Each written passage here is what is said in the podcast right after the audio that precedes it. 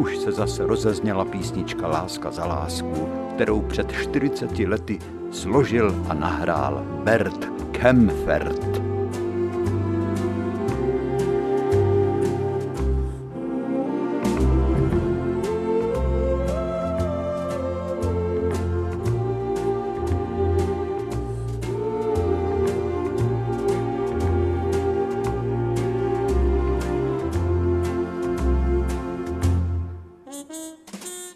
A ta už devátý rok zahajuje naše vzpomínání.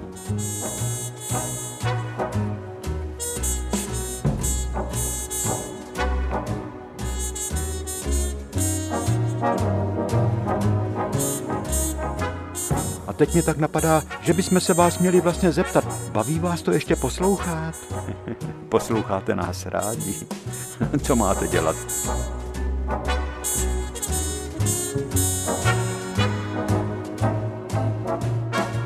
Žaninko, papoušek z klece vedle, pojď sem ty opice, já tě aspoň pohladím hlavičku, tak. Na mě poulí oko a něco si myslí. No jo,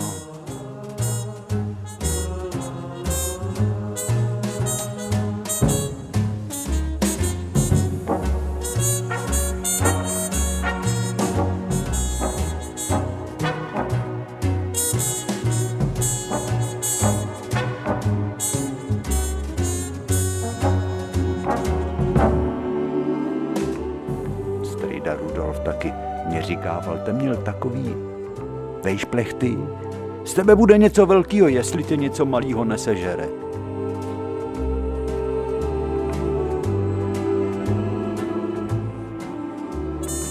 Nebo když se ho ptali na názor, co tomu říká, tak strida Rudolf řekl, já mlčím, protože vím, že na moje slova dojde.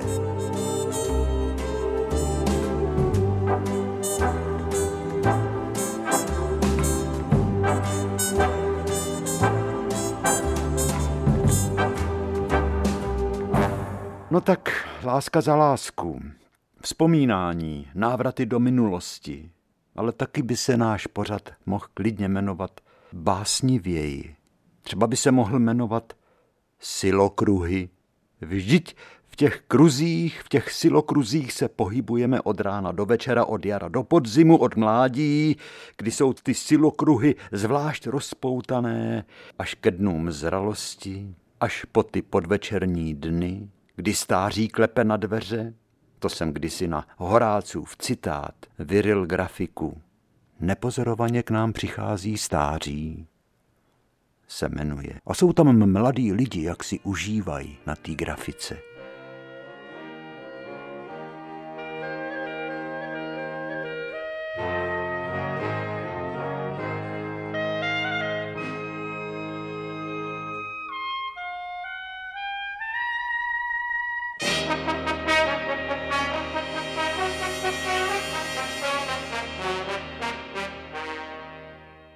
Jo, ale protože si stále víc uvědomujeme vzácnost času, tak nevím jak vám, ale já si myslím, že život je stále krásnější.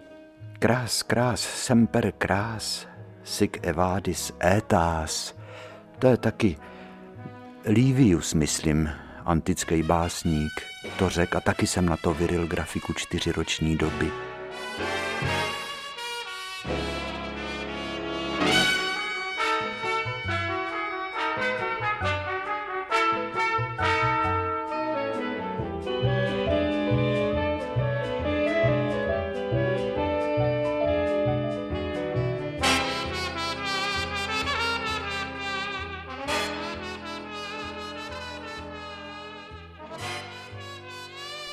Takže putování časem, návraty.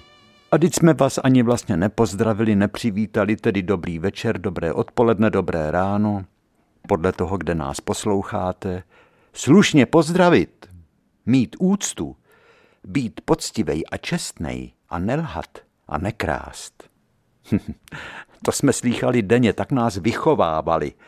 Pozdravit každého i neznámého, pocestného, přespolního, pocestný, přespolní. Vidíte, ta slova se vytrácí. A kolik v sobě mají tajemství. Pocestný, poutník chodící po cestách. Vždyť tenkrát ten svět našeho dětství byl jako pavučina protkaný cestičkama. A přes polní, ten taky chodil po cestách, ale když došel do města, třeba na úřad, a řekl, odkud že je, že je třeba až ze Slabec, tak úředník řekl, a přes polní. Tenkrát se chodilo přes pole.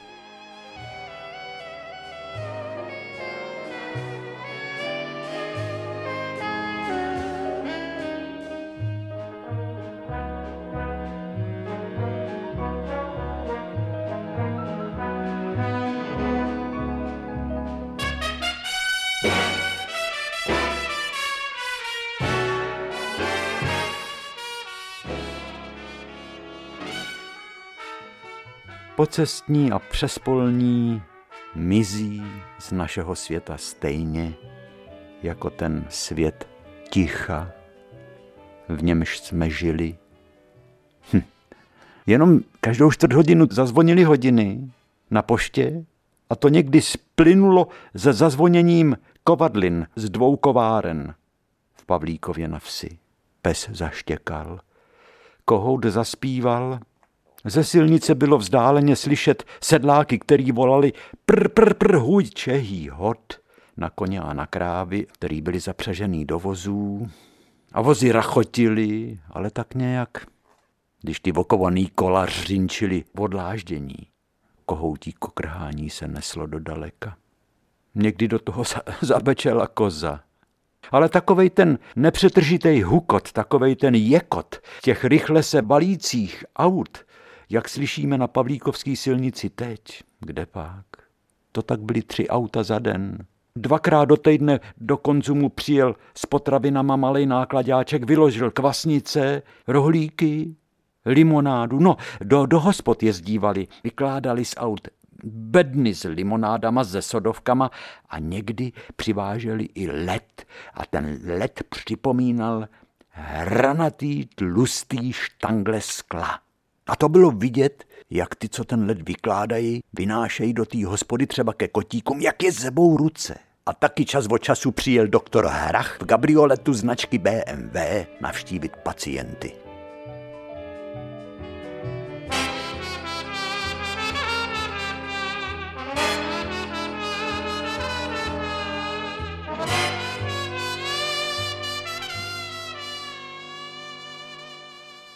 Potom ještě jezdilo dvě, tři auta od, od Berounky nebo z Křivoklátu. A to bylo všecko. A ticho. Jo, my jsme zažili soumrak světa ticha. Žádný techno, žádný rytmizovaný hluky, žádný pecky, když dělal, a někdo si vzpomene a začne tady dělat ve tři čtvrtě na deset ohňostroj a skončí třeba až půl jedenáctý v noci. To Žanda taky nemá ráda, viď, Žaninko? To bys mu naklofala, viď, takovýmu nadutci, který si myslí, že nás může okrádat o to nejvzácnější, co máme, a to je ticho. Naše generace si ticha dokáže vážit. A víte, že mě ani nebaví sledovat ty ohňostroje, chudáci ptáci. Jednou jsem šel ze špacíru domů a začalo to bouchat. Já jsem přišel k nám, otevřel jsem branku a úplně jsem se, tak jsem se lek, protože za kamenem na zábradlí vedle kterého jsem šel půl metru, na mě koukali vyděšený kočičí oči. Ta kočka chudák vyskočila na tu zítku, která je dva metry skoro vysoká a byla schovaná za tím kamenem, aby se bránila hluku toho ohňostroje. A ten ohňostroj skončil a ta kočka tam seděla hodinu ještě po tom ohňostroji, až do půlnoci. To je pro ty zvířata strašný. A pro nás, pro lidi taky, že jo? No ale to jsme se sakra teda zatoulali v myšlenkách, o čem jsem to chtěl povídat.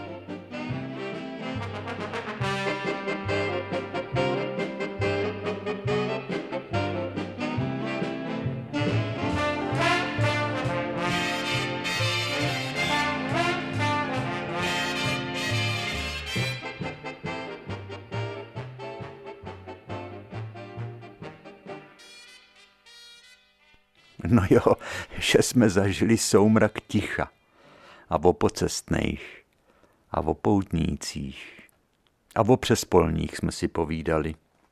A taky bylo někdy slyšet, když bodrej pan Listonoš Kotík pozdravil ten rád všem ženský bez rozdílu věku, říkal mladá paní, anebo slečno. Pan Listonoš Kotík. Pozdrav pámbu, mladá paní. A babička mu řekla, já ti dám mladá paní. Víš, kolik mi je? 85. No, to nikomu, matko, neříkejte, když vypadáte na 60. I ty jeden lichometníku. A smáli se. A za nějaký čas zase někdo jiný, třeba zrovna přes polní, jí řekl, zase pozdrav pámbu, mladá paní. A zase se to opakovalo. Víte, kolik mi je? Devadesátka mě táhne. No jo, matko, tak to nikomu neříkejte, když vypadáte na 65. No a babička měla radost, že takhle lidi zkoušela. A někdy se zeptala sama, jestli pak víte, kolik je mě let. To už jí bylo 96. Byla opřená o hůl, o dvě hole. Dvě hole měla v jedné ruce, protože v pravý ruce měla pár lístků smetanky, podbělu, kytiček, prohousata. Vždycky něco si utrhla, čím mohla potěšit tu domácí havěť. A mně se ten obrázek té stojící babičky v tom jarním slunci tak vril do paměti, že jsem vyril grafiku velikou, suchou jehlu metr krát 80 cm desku. A protože babička v září toho roku umřela, tak jsem tu grafiku nazval Poslední jaro mý babičky. To bylo v roce 1979. A ta grafika, nerad se chlubím, ale stalo se, byla reprodukovaná na lékařských časopisech a obletěla celý svět. Ale k tomu byla dlouhá, předlouhá cesta. O té cestě jsme si začali vyprávět už ve dvou předchozích pořadech na téma obrazy, jak jsem začínal v obecní škole v Pavlíkově a potom v Rakovnický měšťance. No a dnes tedy budeme na toto téma pokračovat.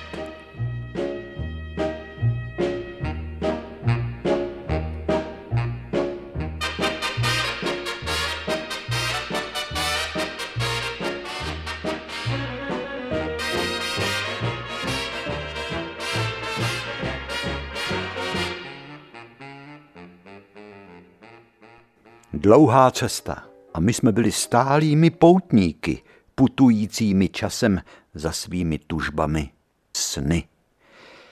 Tenkrát v tom stichlém světě před 50 a více lety v té pouti za svými sny vedlo i rádio. Rádio byl takový zářící maják. Vždycky jsme se něco dozvěděli, vždycky jsme něco krásného slyšeli. Jo a hudba, která se tenkrát kolem roku 1950 vysílala, vedle našich stanic, kde zněly budovatelský písně, teď když máme, co jsme chtěli, republika práce je, do rachoty z vesela, vyhrňme si rukávy, když se kola zastaví hej rub hola hej, do práce se dej. No jo, ale nám největší slasti předkládali jako na stříbrném podnosu rádia, například z Německa, z Rakouska, z Itálie i z Francie, ty skleněný rádiový stupnice, plné jmen tajemných měst, nám dávali celé plné náruče překrásné hudby. No a na sílu rozhlasových stanic reagoval Tyrkisově modrý motýlek magického oka, buď se při slabé stanici zužoval, a nebo když byla stanice silná, jeho šířka vyplňovala skoro celý kruh, vůbec nebylo jasný, že se jedná o motýlka. Jenom to bylo červený kolečko, uprostřed byl temný bod. thank you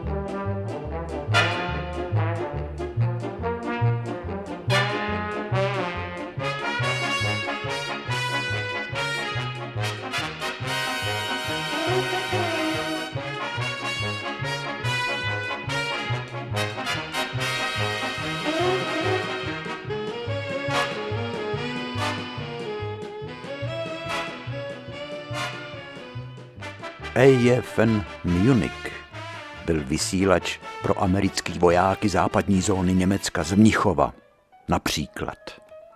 A když trumpety starý Anthony hrál Gershwinovu rapsodii v modrém, to se v mý klukovský hlavě začaly dít věci. Já už jsem byl z toho vnímání světa stejně pořád jakoby zjitřený, ale při znění rapsodie v modrém se fantazie rozletěla do tajemných dálek, nabízejících ty nejodvážnější síle. Co si tajemnýho, těžce slovy popsatelného se v mysli odehrávalo. A když se musela vykonávat velmi zodpovědná práce, že se do měkkýho šmolkově modrýho balicího papíru zabalovaly sešity, knížky, a volizovali se, jak chutnalo dextrinový lepidlo. To byly ty štítky natřený ze zadu. Takovou sladce trpkou chuť měli to dextrinový lepidlo. Na těch štítkách my jsme to tak volizovali rádi a byli jsme oblemtaný. No a do toho hrála ta rapsodie v modrým a ten štítek se zákonitě musel přilepit a vždycky se přilepil skoro po každý křivě. Člověk byl z té muziky takový omámený a potom se perem muselo napsat jméno, název předmětu, vlastivěda, jazyk mateřský, zeměpis, matematika a třída čtvrtá A. A najednou kaňka. Jazykem se musela honem rychle slíznout. To chutnalo jako vocet a modrý jazyk se trpkostí skřivil.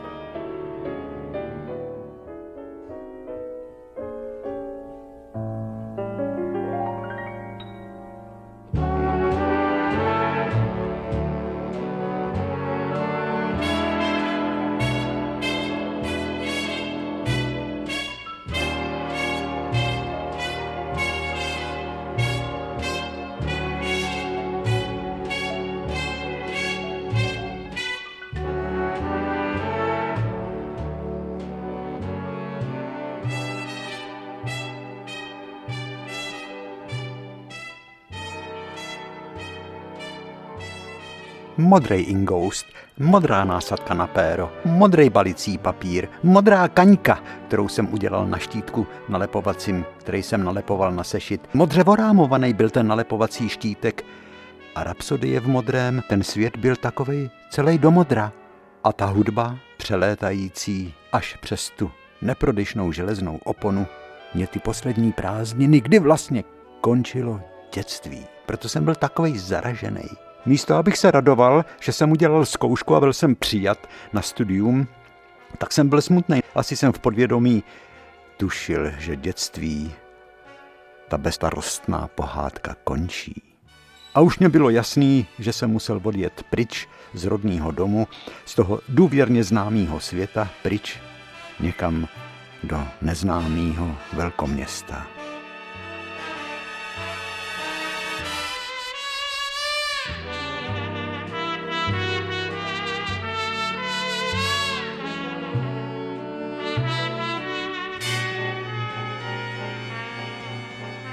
Rapsodie v modrém.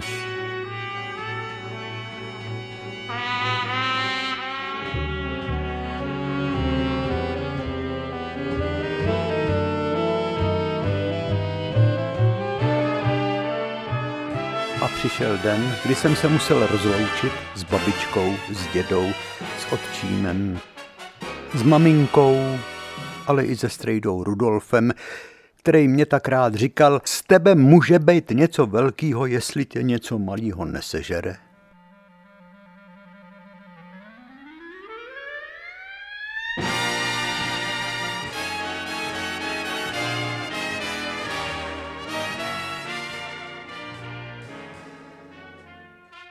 Budu se muset rozloučit i s tím světem polních cest, lesních pasek, merglovou skálou, na hůrce, kde jsme si s klukama tak rádi hráli, s Frantou Pertloic, který když přiháněl hejno husí k rybníku, tak volal na všechny ženský, který viděl ženský, ženský, půjdem tancovat, půjdem tancovat. A ženský se chechtali a představovali si, jak tancujou s tím Frantou, který vůbec určitě tancovat neuměl a určitě by jim pošlapal bodky. Budu se muset rozloučit taky s vycpanou veverkou, s kostrou kočky, s hadama v nálevech, s minerálama i se sbírkou mušlí, jak to bylo v přírodovědeckém kabinetu v Rakovníku, na měšťance. Z jedné mušle byly z té perletě vyřezávaný, tam byly po těch knoflíkách, knoflíky byly vyřezávaný z té mušle a tam byly po těch knoflíkách kulatý otvory a ty knoflíky, které byly vyřezaný z té mušle, byly přivázaný nítěma na tom tablo přišitý. A s drobnohledem taky se budu muset rozloučit, který byl v tom přírodovědeckém kabinetu a se skřínkama brouků a motýlů a s rybím tukem, který nám tam dávali a kdo nám ho teďko bude dávat, fuj, to bylo hnusný. Ale prej to bylo dobrý pro růst kostí a pro sílení kostí. No a budu se muset rozloučit i s těma laskavýma hodnejma kantorama. S tím dobrákem Janem Mosteckým, který mě tu dráhu životní takhle nasměroval, že řekl, budeš studovat do Prahy, já už jsem tě to vyjednal, že tam pojedeš na zkoušky. Permon jsme mu říkali, ryšavej, pihovatej Permon.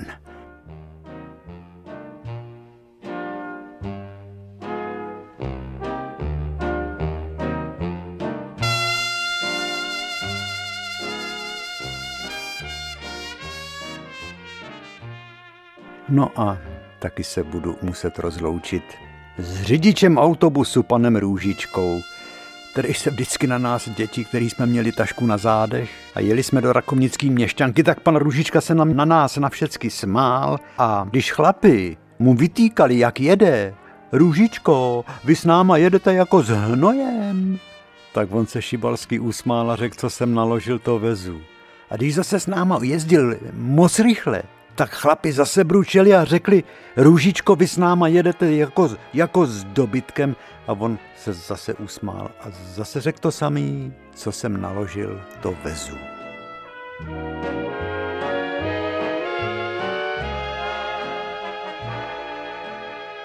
A co bude s točeným koňským salámem, jak jsme si ho kupovali, když jsme šli z Rakovníka po vyučování do Pavlíkova pěšky v jednom řeznictví na konci Rakovníka, vedle naší cesty do Pavlíkova, za korunu 50, to byl dobrý salám. Taky už nebude.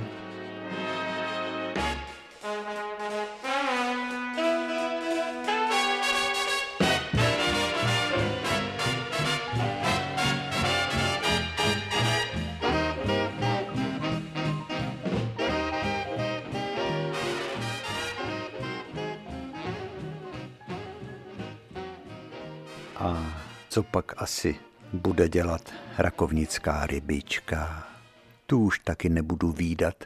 Ráno vždycky, když jsem šel do školy, tak jsem jí výdal na rakovnickém náměstí. Rybička, zjevení, běloučký, bílý punčošky, bílý boty, bílej kloboušek, bílej závoj, všecko v barvě takový malý rybičky, jak tak jsou ve vlhkých rozích v kuchyni. Znáte to malý zvířátko a byla tak přepudrovaná a tak našminkovaná, že připomínala klauna z cirkusu. A ta vůně toho pudru zalejvala polovinu rakovnického rinku. Úžasná postava, která by po úderu gongu mohla vystupovat na prknech jakýhokoliv varieté. Zjevení, jak z jiného světa i z jiný doby. Nezapomenutelná byla rybička.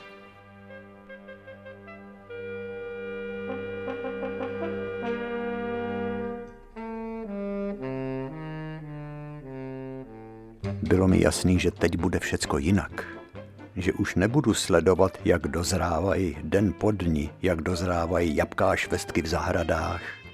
Už nebudu pomáhat při vybírání brambor a pak pálit bramborovou nať. A v těch uhlíkách, v tom popelu žhavým péct v brambory. Začne nový život. A jaký? Nedokážu si představit. Ještě, že do té Prahy nejedu sám. Eda Pergner z Lužný, to jsme věděli, že tam jede taky do stejného internátu v Praze 4 u sovětské školy. Zdeněk Polívka z Olešný, ze stejné vesnice jako ten Luděk Kunc, jak jsme o něm mluvili, jak maloval ty scény z džungle, jak uměl ty zvířata. Všecky zebru, leoparda, vopici i krokodýla. To mě dávalo naději, že tam nebudu sám, že tam někdo z rakovníka se mnou bude na té škole v Praze, v tom tajemném, cizím velkoměstě.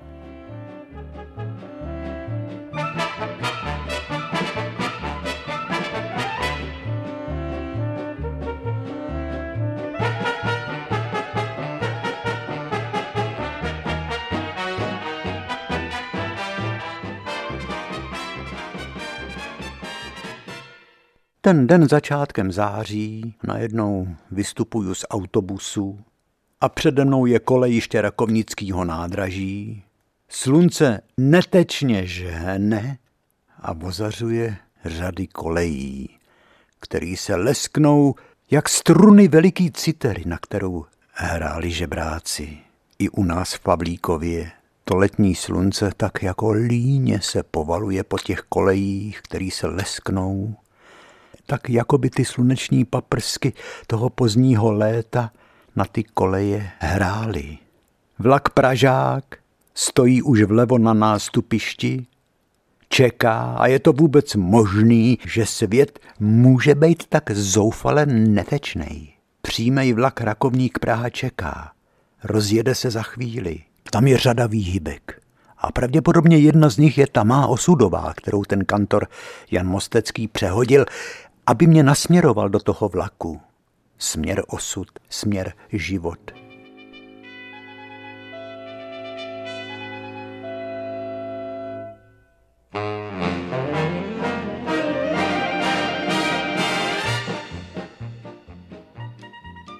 pískání průvočích, v ruce výpravčího, v bordo čepici, plácačka, lokomotivě se několikrát prosmyknou koleje, rychle zasupí,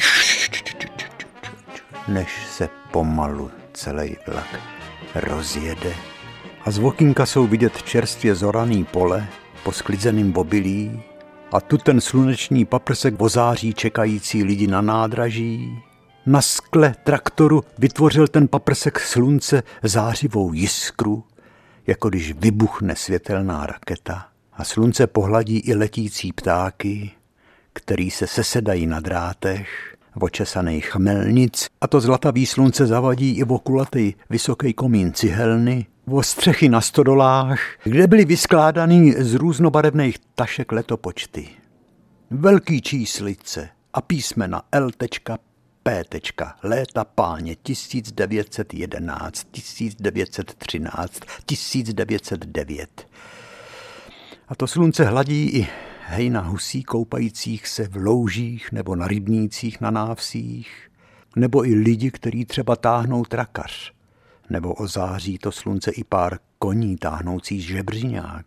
To slunce se otře i o koruny jabloní a hrušek, začíná být čas sklizně ovoce.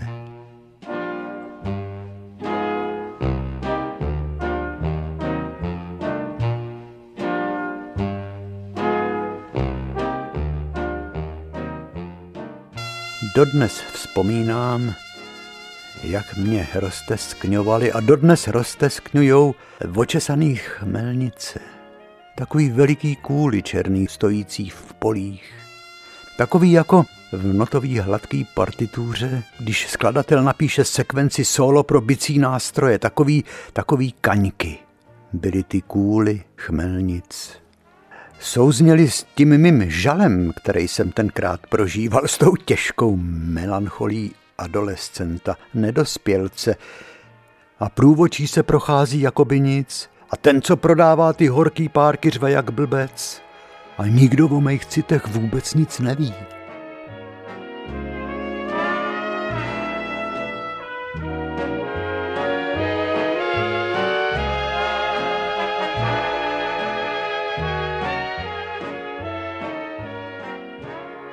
Za oknem jedoucího vlaku se proměňuje krajina. Nejdřív to byly šachty u nás na Rakovnicku, a potom lesy, a pak plošina, kterou na severní straně zakončuje hříb, jako veliký prs ležící ženy. A já jsem si musel v tom kupé dávat pozor na šaty, Maminka mě to nařídila. Až si budeš sedat, hezky si povyhrni nohavice, aby se ti nevytáhaly kolena. To sako si úplně sundej, když tam nebude průvan a dej si ho za sebe, si ho pověs na věšáček. Víš, že to jsou šaty úplně nový, který stály hodně peněz a my jsme tě je koupili, abys měl v Praze co nosit, jak maminka do poslední chvíle na to vzpomínala Jiříku. Vzpomínáš si na ty šedivý estrházy šaty, jak jsme tě koupili v Rakovníku na náměstí? Než si odejel do Prahy? No estrházy, oblek, kalhoty, sako krásný, holubičí šeť s jemným černým vzorem. Najednou, jak jsem si ty šaty oblík, byl jsem úplně někdo jiný. I maminka z toho byla překvapená, že prej jsem klidně mohl si sednout na poštu a dělat pošmistra. Jak mě to slušelo. Nebudu spořitelný dělat nějakýho pana inspektora.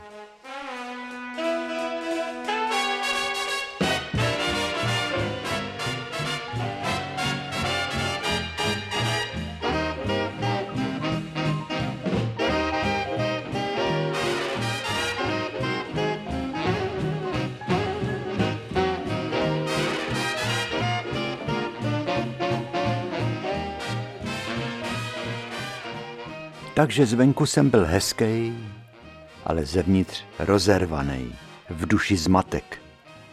Co jsem tenkrát očekával od Prahy, od celé budoucnosti? Nevím. Nevím. Nebyl jsem vychovávaný k tomu, musíš to někam dotáhnout. Máš proto předpoklady. To jsem nikdy neslyšel. Naopak, co jsem pořád slyšel, co z tebe bude, ty nemehlo? Zase si se praštil kladívkem do prstu a teče tě krev. My jsme mysleli, že budeš zámečníkem. To by to dopadlo. Babička, která nic jiného neznala než dřinu, která byla nejšťastnější, když mohla kravám udělat dobrý krmení. No a moje maminka, její dcera, byla naučená pokorně posluhovat lidem. Což mě tedy taky naučili, protože jsem jak jsem o prázdninách, hlavně ty poslední prázdniny, co jsem měl, než jsem přišel do školy, každý den jsem byl v oficíně. V dámském kadeřnictví, v pánském holičství, mydlil jsem chlapy, foukal jsem vždycky pod, když se dělali ženským trvalý, tak jsem musel vzít fén a podfouknout jim to místo, kde je to pálilo a ona každá ta paní dělá, je, Jiříku, Jiříku. A já jsem jim tam pofoukal, ona, a už je to dobrý, už je to dobrý, děkuji ti chlapče, jsi šikovný. No vidíte, ty mě chválili. Moní chlapi, který jsem mydlil, tak mě chválili, říkali, Jiříku, ty to tak hezky děláš. Tam jsem dostával zabrat. No ale k čemu mě to bude, když jdu teďko študovat malířství do Prahy? No, ty mě chválili, ale doma vůbec ne. Takhle se děti taky nemají vychovávat. Ona se ta chvála nemá ani přehánět, ale takhle vychovávat, nepěstovat v dítěti zdravou sebedůvěru, jako to postihlo mě, to se taky nemá. Ctižádostivost je nebezpečná, ale cílevědomost je dobrá pěstovat v dětech. Když uděláš to, tak potom můžeš do, dostat za to tohleto. Ne jenom, ale pojď, budeš, budeš vodit krávy, děda bude vorat, bude u pluhu, jedeme za hůrku na pole. I kdyby trošičku slíbili, že mě třeba pustí v sobotu do biografu, tak se mi to dělalo líp, ta práce. Jo, tvrdý venkov, tvrdý dětství. Když byli ty mý rodiče i prarodiče vychovávaný tak, takhle tvrdě taky, tak jak potom mohli vychovávat mě? Taky tvrdě, protože nic jiného neuměli.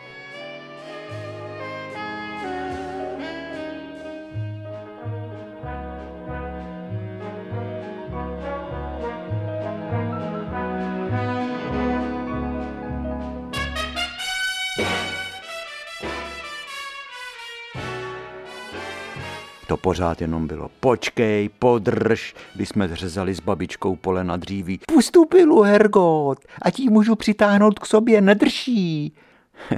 Když se řezalo poleno, leželo na takových dvou, dvou kozách. Jsem vzal za pilu, zatáhl jsem jí k sobě, zasnil jsem se nad něčím, třeba co budu kreslit, a pilu jsem držel a nepouštěl. No pustu pilu, a ti můžu taky zatáhnout. A to bylo pořád. Dobře jsem uměl štípat dříví do kamen. To mě bavilo. Když se seklo do polínka, ono tak hezky zavonilo. No a potom mě říkali, husí máš šest, jdi je vykoupat do rybníka a šest jich musíš přivést domů. A nemyslete si, když ty husy vletěly do toho rybníka, vpluli a zmíchali se všechny hejna dohromady, tak jak já jsem mohl chudák vědět, kterých šest husí je našich? No ale oni husy ty byli tak chytrý, že se vždycky ty hejna dali dohromady. Takže nalevo odcházelo třeba hejno husí k Hendrichům a k zajícům a napravo hejno husí k nám a k osikům. To bylo pěkný, to se mně líbilo, protože ten pořádek si udělala ta příroda sama. No jo, ale co s tím teďko budu dělat v Praze, když se budu učit kreslit a malovat? Budu vykládat někomu, že jsem dokázal udržet hejno husí pohromadě? To by bylo asi smíchu. Taky jsem uměl házet plochý kamínky po hladině rybníka, když nebyly moc veliký vlnky. Tomu se říkalo žabičky a ten kámen klouzal po té hladině. Tam, kde se dotknul hladiny vody, tam bylo kolečko. A taky to nikoho nebude zajímat.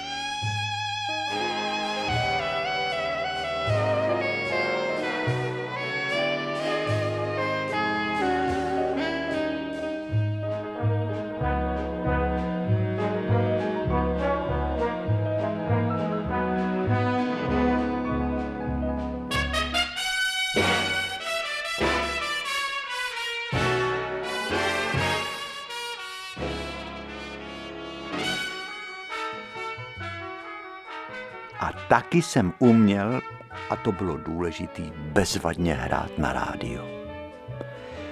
To nebylo jen tak. Vyznat se ve všech vlnových dílkách, ve všech vlnových pásmech, krátký vlny od 1921 31 metrů, 41 metrů, 49 metrů, to jsem musel vědět, kde která stanice vysílá, protože tenkrát už to rádio začalo vysílat věci úplně jiný, než vysílalo naše rádio. Potom 48. to naše hokejové mužstvo muselo začít prohrávat s hokejistama Sovětského svazu, který nikdy hokej nehráli. Nejenom, že to je ty naši hokejisti museli naučit hrát, ale ještě jsme si museli nechat nandat, třeba 3 nebo 4-0. A ještě se nevrátili naše idoly Boža Modrý, Roziňák, Konopásek, Drobný. Když jsme si chtěli my, kluci v Pavlíkově, zahrát hokej na rybníku, každý jsme chtěli být nějakým slavným hokejistou. A najednou jsme z cizího rádia slyšeli, že ten spadnul v letadle, tamhle ten je zavřený, je obviněný z velezrady a ze špionáže.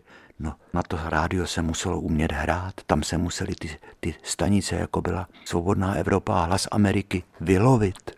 No jo, a teďko v Praze, kde najdu rádio, to byla pro mě největší rána. Polena se tam nebudou řezat, husy se nebudou koupat, nebudu moc házet žabky po vodě, ani střílet prakem. To jsem taky tak skvěle uměl do plechovek. Jsme postavili plechu od konzervy na kolík na plotě a bim ho a už byla dole. Jo, to bylo umění střílet s prakem. Co tady v té Praze budu dělat? Už se blíží.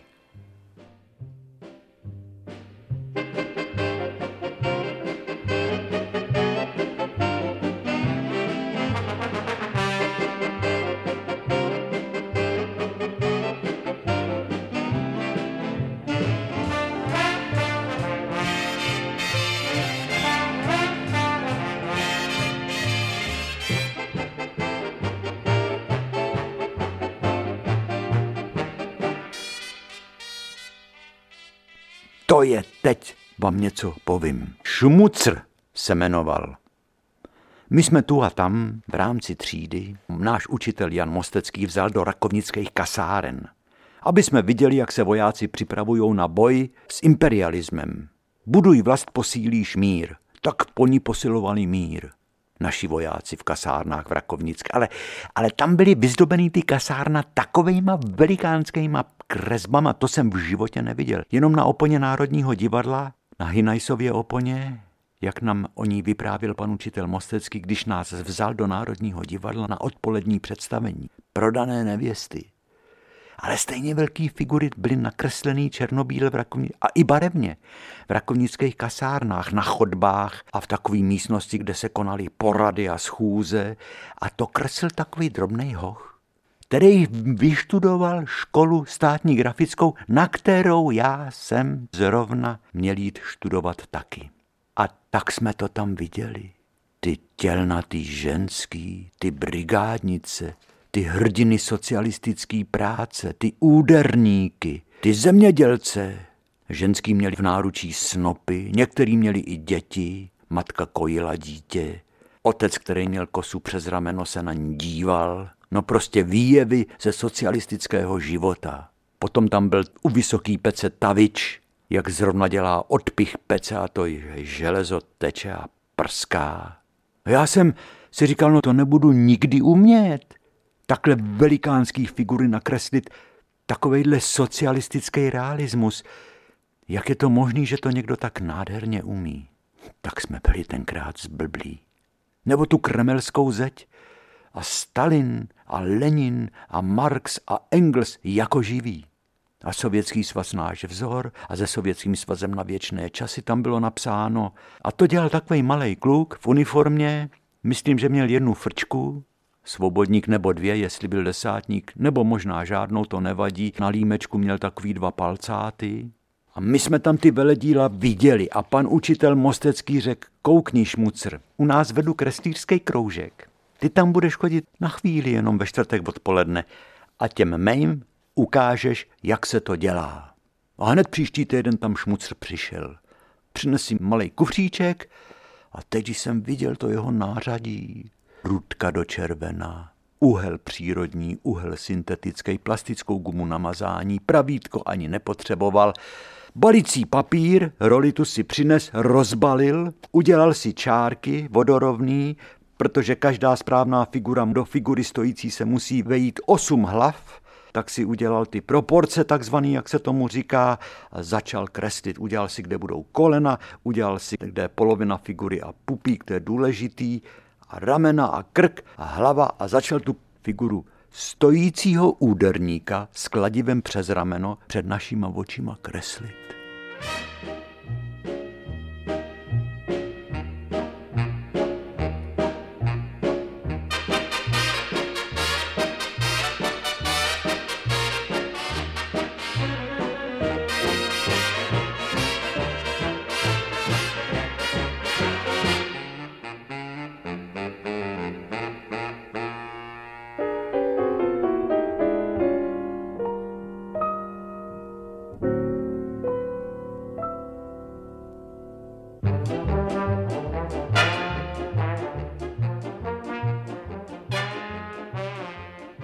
Nejdřív nakreslil boty, kalhoty. Pod těma kalhotama musí být vidět, že tam je koleno, říkal si pro sebe. To nemůže být jenom nějaký cár látky, dutej. Tam musí být ta stavba těla vidět. No a tak postupně došel až nahoru k těm rukám. No jak ten uměl kreslit ruce? To je těžký kreslit ruce.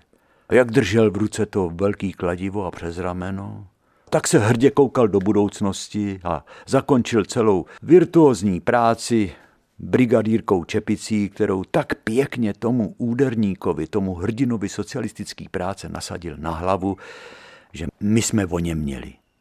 Potom se to připíchlo na tabuli u nás v kreslírně a než jsme se zpamatovali, začal kreslit zemědělskou ženu, takovou buclatou, takový, zase jak uměl nakreslit ty boty a ty kotníky a ty lejtka, ty stehna a potom sukni a, a, a celou zástěru a v náručí nesla ta jezedačka snop, žita a šátek na hlavě a úsměv a z očí jí šly jiskry štěstí. No, to byla laťka nasazená tak vysoko, že jsem se z toho dlouho nemohl spamatovat. A ten šmucr pořád říkal, neboj se, uvidíš, že to za chvíli budeš umět taky tak. Tak vidíte, najednou i v tom vlaku, když mě bylo tak smutno, vzpomněl jsem si na toho šmucra, jak ten vyzdobil celou kreslírnu a chodby. Na měšťance tam zůstalo jenom těch několik výkresů Ludvíka Kunce, ty výjevy z tropického pralesa, jinak tam vysely, a to by mě zajímalo, kde skončili, ty šmucrovi budovatelský kresby. I Kotwald tam vysel, i Lenin, i Stalin. A vždycky nějaký pěkně napsaný heslo. No tak prej, toto je to správný poslání socialistického umění, říkal Šmucr. To mě dalo. Když to rádio nám říkalo něco jiného. To bylo první střetnutí se dvěma světama, to nám bylo souzený, aby jsme se s tím potýkali celý život. V rádiu jsme slyšeli něco jiného, doma jsme slyšeli, jak zavírají nevinný lidi, ve škole jsme se učili, budují vlast posílí šmír a že socialismus je nejspravedlivější režim. A do toho ten jazz a ta krásná rapsodie v modrým. Co taková hlava 13-letého, 14-letého, 15-letého kluka, v jakým musí žít z matku.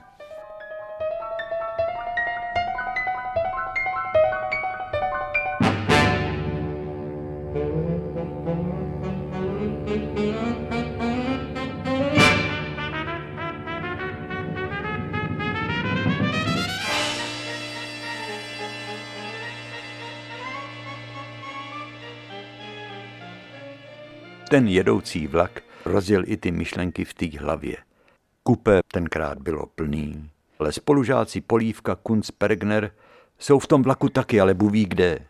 A najednou zase posmutnělost vystřídala radost z toho, že vlastně jedu do Prahy. Vždyť je to zázrak. Budu moc chodit do Rudolfína který je hned za rohem vedle Křižovnické ulice, vedle té naší grafické školy. A tam je zaměstnaná naše tetička Olinka ze Šanova, dědová neteř a ta určitě zařídí, že budu moc chodit na zkoušky filharmonie.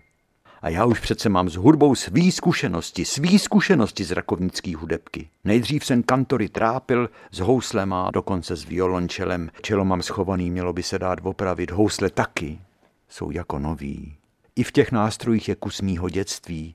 Už totiž v té době jsem byl posedlej malováním, který mě připravovalo větší slasti než křížky, béčka, zvětšený a zmenšený kvinty, prstoklady, smyk, smyčce, ladění. Malování mě bavilo líp, takže já už jsem nestačil na obojí. Všecko chtělo čas a času začalo být málo. A tenkrát na té rakovnické hudební škole přišel k závěrečným zkouškám slavný zbormistr pražského hlaholu, pan dirigent Tomáš, který, když mi dal pár otázek a ani na jednu nedostal uspokojivou odpověď, rázně pěstí klepnul do stolu, kysele se zatvářil a řekl zkušební komisi.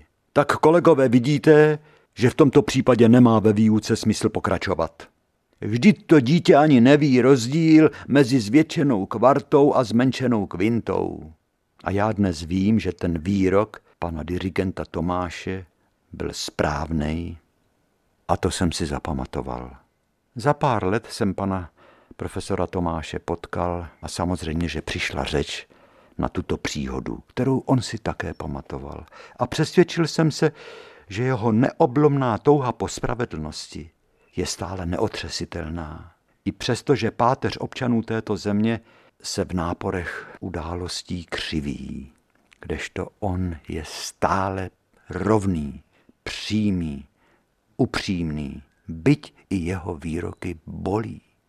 Ale protože se v životě nic nestrácí a snad i díky neúspěšný snaze zmocnit se violončela jsem se stále víc a víc do poslechu hudby nořil. Pomáhala mě i tetička Olinka v Rudolfínu.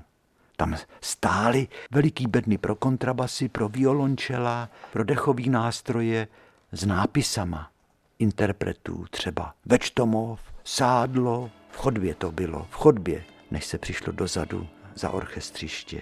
Tetička Olinka, vždycky usměvavá.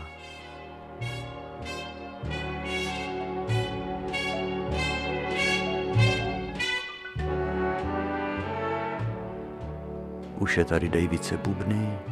Potom pojedeme přes řeku a mezi tím slunce zapadlo.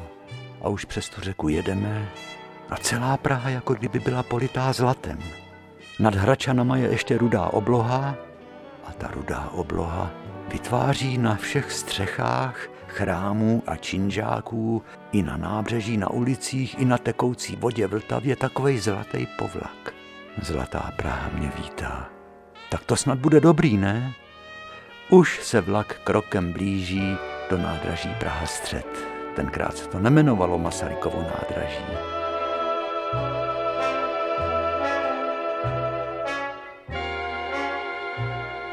Už zastavuje a už se dveře rozevírají a už do vlaku proniká vůně nádraží.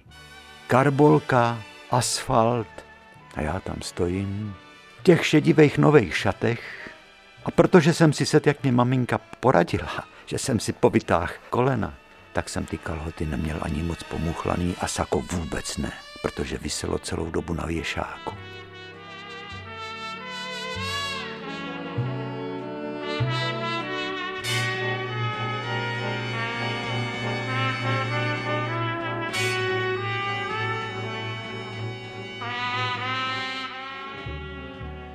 Jenomže v Pavlíkově říkali třeba Božka Žáčkojic. Jiříku, tobě to sluší, ty by si se mohl rovnou oženit. Tak tady mě nikdo nic neříká, protože takových frajerů jsou v Praze mraky.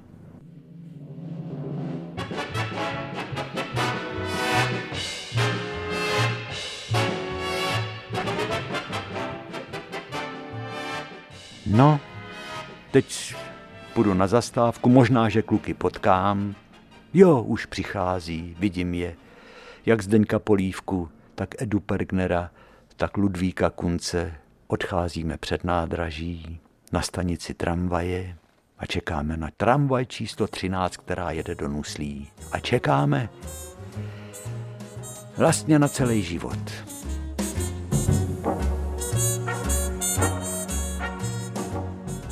O tom si budeme povídat příště. Děkujeme vám za dopisy, za čas, který jste věnovali našemu vyprávění. Opatrujte se. Přejeme vám jen šťastné dny a těšíme se na setkání příště.